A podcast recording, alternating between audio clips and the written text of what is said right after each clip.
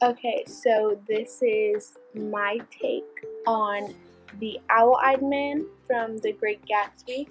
And I apologize if you hear cars and lots of background noise because I am outside recording because my house is very loud.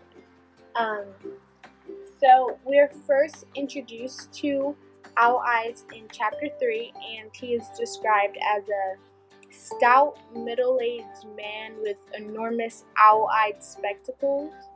And to me, he, he would seem like a very wise person because owls are known as very wise creatures, and a lot of people a lot of people believe that people with glasses are smart, which I wouldn't. I don't know.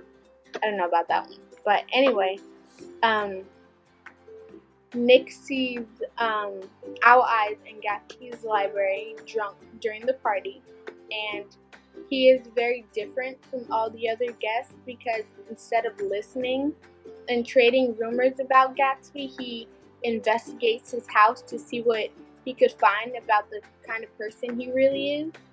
And as he goes to investigate, that's when Nick catches him, and he is shocked and amazed that Gatsby's books are real. And he says on page 45, absolutely real, have pages and everything. I thought they'd be a nice durable cardboard. Matter of fact, they're absolutely real. Um, and then at the end of page 45, going on to page 46, he says, See, he cried triumphantly, it's a bona fide printed piece of matter. It fooled me. This fellow's a regular Belasco. It's a triumph. What realism? Knew when to stop too. Didn't cut the pages. In this quote, um, he compares Gatsby to David Belasco, who was very famous for making his sets as a theater producer look as realistic as possible. And uh, Gatsby putting all those books out into the library like shows us that he knows that no one at the party is gonna go into his house and into his library and check each of his books to see if he touched and read them or not. And um, this is how Gatsby keeps up his act. Um, however, Owl Eyes sees right through that perfect Oxford man image besides Nick. Um, and they are the only two characters in the story who does.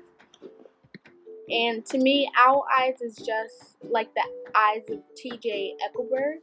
Um, and they relate to me because on page 160 of chapter 8 when wilson is talking about and like mourning the death of his wife myrtle we don't really care about he was kind of terrible um, he says god sees everything and as he says this he's staring at the eyes of tj eckleburg like the billboard that's looking down onto the valley of ashes and just like God sees everything and sees everyone for who they truly are and what their intentions are, so does the owl eyed man, and that's how he's not easily fooled by Gatsby.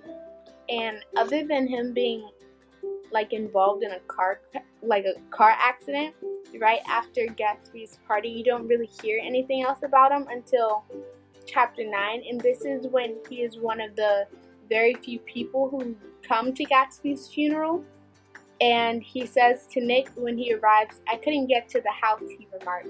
Neither could anybody else. Go on, he started. Why, my God, they used to go there by the hundreds. He took off his glasses and wiped them again, outside and in. The poor son of a bee, he said. Owl Eyes, I feel, kind of has sympathy for Gatsby and and how all these people had just come into his home and partied and then like when the guy dies, no one comes to pay respects to him. And I think Fitzgerald putting a character like the Owl Eyed Man in this novel is important, even though his part is like really small, minor. He's he's very flawed, like the other characters are, as Nick described them as bad drivers. However, like Nick, he is the only one who doesn't want to take anything from Gatsby, and his role in the novel like sheds light on the fact that there is more to Gatsby than what you first see.